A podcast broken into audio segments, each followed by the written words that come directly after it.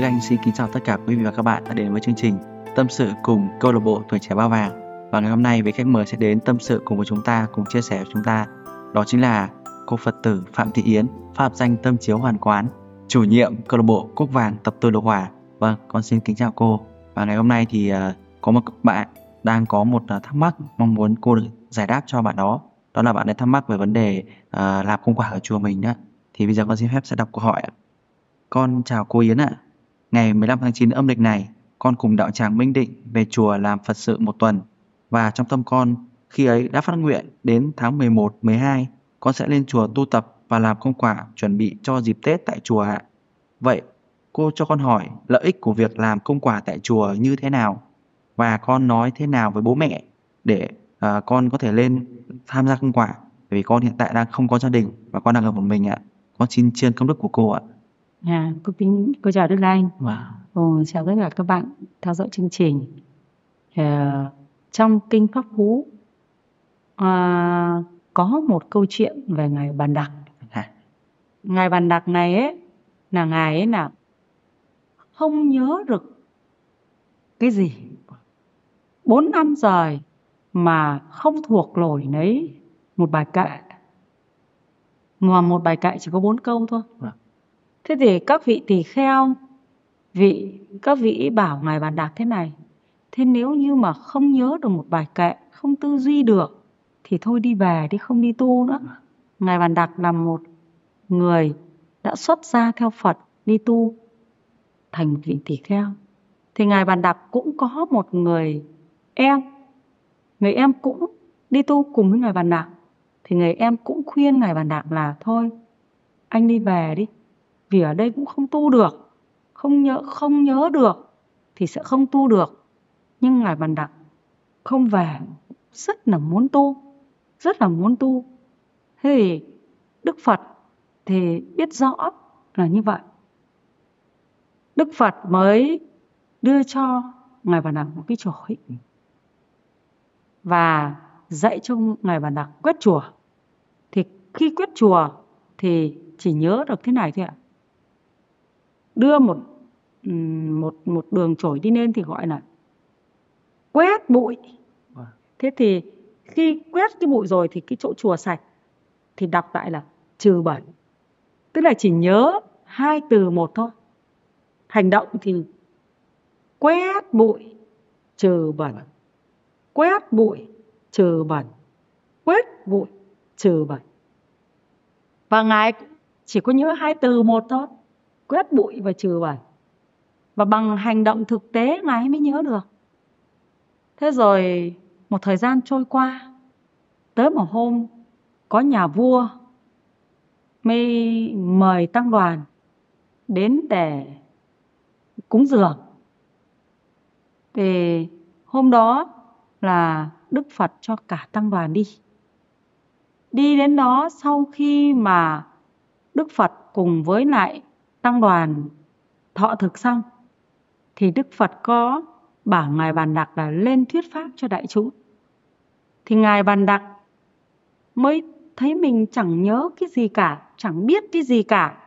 Nhưng ngài bàn đặc thì vốn vâng lời phật. Cho nên ngài đi lên pháp tòa.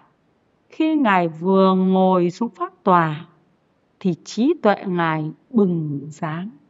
Và ngài thuyết pháp ngài thuyết pháp cũng có những người chứng quả.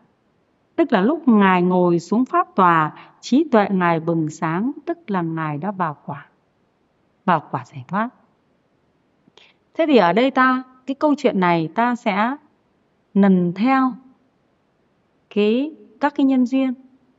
Nhân duyên thứ nhất là vượt qua mọi chướng ngại của, từ người khác để quyết chí tu hành. Quyết chí tu. Thứ hai là chăm chỉ vâng lời bòn phước. Chỉ có quét chùa thôi chứ làm gì đâu. Vâng lời phật nhé. Trong cái bòn phước phải có vâng lời. Có nhiều phật tử đi lên chùa nhưng lại quên đi cái hạnh vâng lời. Tự ý mình làm. Rồi khi mà chưa được chư tăng cho phép về giáo dưỡng người khác thì lại tự ý giáo dưỡng người khác. Tự ý phân công cho người khác. Tự ý làm những cái việc mà trái với quy định của chùa thì những cái người chăm chỉ như thế không đạt được kết quả như ngài bàn đặc mà muốn đạt được kết quả như ngài bàn đặc là phải quyết chí và vâng lời cơ. Rồi cái nhân duyên tiếp theo là chăm chỉ. Đấy thì ba cái nhân duyên này khiến cho tăng phước mở trí, đạt được những cái mà người khác khó đạt được. Có thể có những người rất là cảm thấy mình rất là thông minh, nhớ được nhiều, tư duy nhiều, nhưng quên đi những cái nhân duyên là quyết chí tu đạt đạo.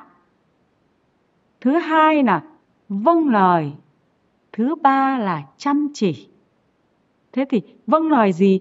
Vâng lời những việc thiện mà tăng cử tăng sai. Việc đó làm lợi ích cho chúng sinh, lợi ích cho mình. Thì vâng lời, hạnh vâng lời thực hành những việc đó đưa đến cho mình phước báo và trí tuệ. Thì bạn nên chùa làm công quả.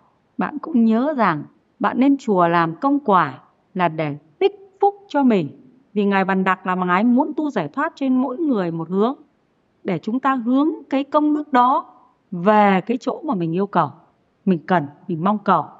Ví dụ như là cô đi làm ra tiền, cô có cái mong cầu mua cái xe, đức anh đi làm ra tiền, nhưng đức anh lại mong cầu ờ, mua cái nhà. Thế thì cô cũng đi làm ra tiền, đồng tiền cũng giống nhau. Công sức thì khác nhau nhưng nó ra được một loại đồng tiền. Thế nhưng mà cái mục đích chúng ta đến đâu thì cái quả nó sẽ thành ở đó. Thế thì những thầy đi tu xuất gia, các thầy cũng làm công đức đấy chứ, cũng làm phước báo đấy các thầy đã ngừng nghỉ đâu. Nhưng cái hướng của thầy, các thầy đi đến là muốn được giải thoát. Cho nên cái trí về giải thoát của các thầy được mở ra. Thế còn mình mà hướng mình về phước báo và cũng hướng mình về giải thoát, thì cái phần mình đi làm đó, nó về gốc phước báo cho mình hưởng trước rồi cái sự giải thoát là theo nhân duyên các kiếp nó sẽ tương tục, nó sẽ sinh ra thế cho nên là những cái mà mình có cái cái công thì sẽ có quả Đấy. công mà được tạo lập tại chùa, đến chùa để được tu học Phật pháp, rồi được sách tấn như thế, thì đương nhiên là cái cái quả của bạn là sẽ có được phước báo và trí tuệ, rồi bạn hồi hướng cái phước báo đó đi đâu, thì đó là duyên của bạn bạn hồi hướng trí tuệ đó đi đâu? Ví dụ bạn hồi hướng trí tuệ về thế gian là thông minh là học giỏi là thế nào thì đấy là việc của bạn.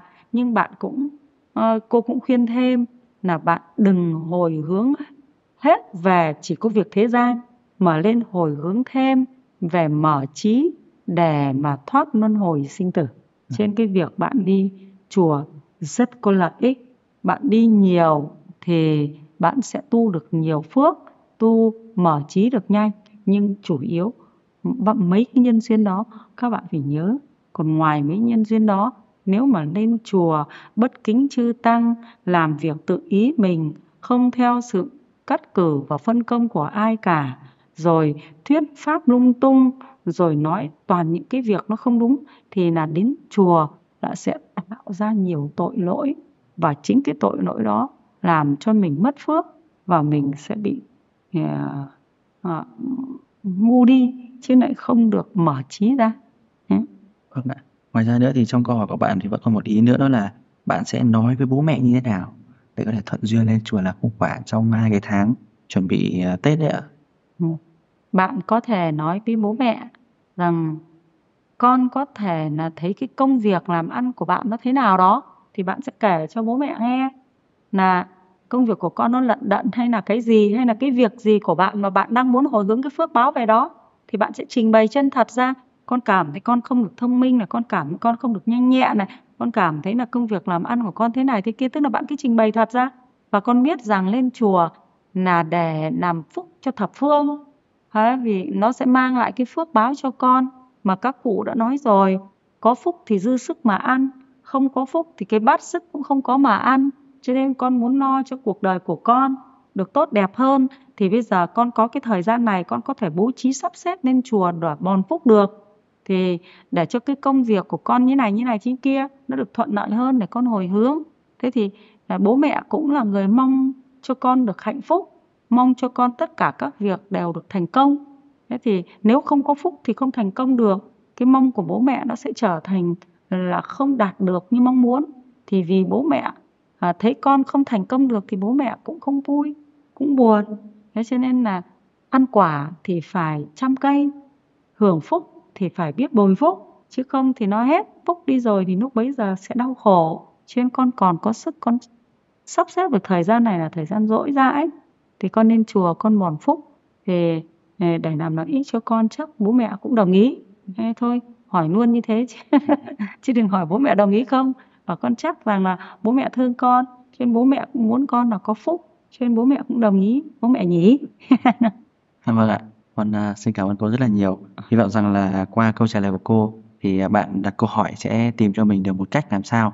À, trước hết là hiểu được uh, ý nghĩa của việc khi bạn lên chùa là cung quả bòn phúc.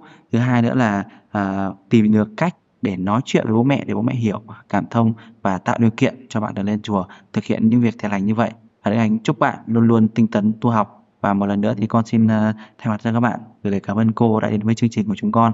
Và hy vọng rằng là chúng con sẽ có được uh, thật là nhiều lần cô đến với chương trình nữa và được nghe thêm rất là nhiều những câu chuyện hay những câu chuyện từ kinh nghiệm tu tập của cô để uh, à, những à, lứa tuổi trẻ chúng con những lứa con cháu của cô sẽ có được những lợi ích từ những câu chuyện và những lời chia sẻ của cô như vậy.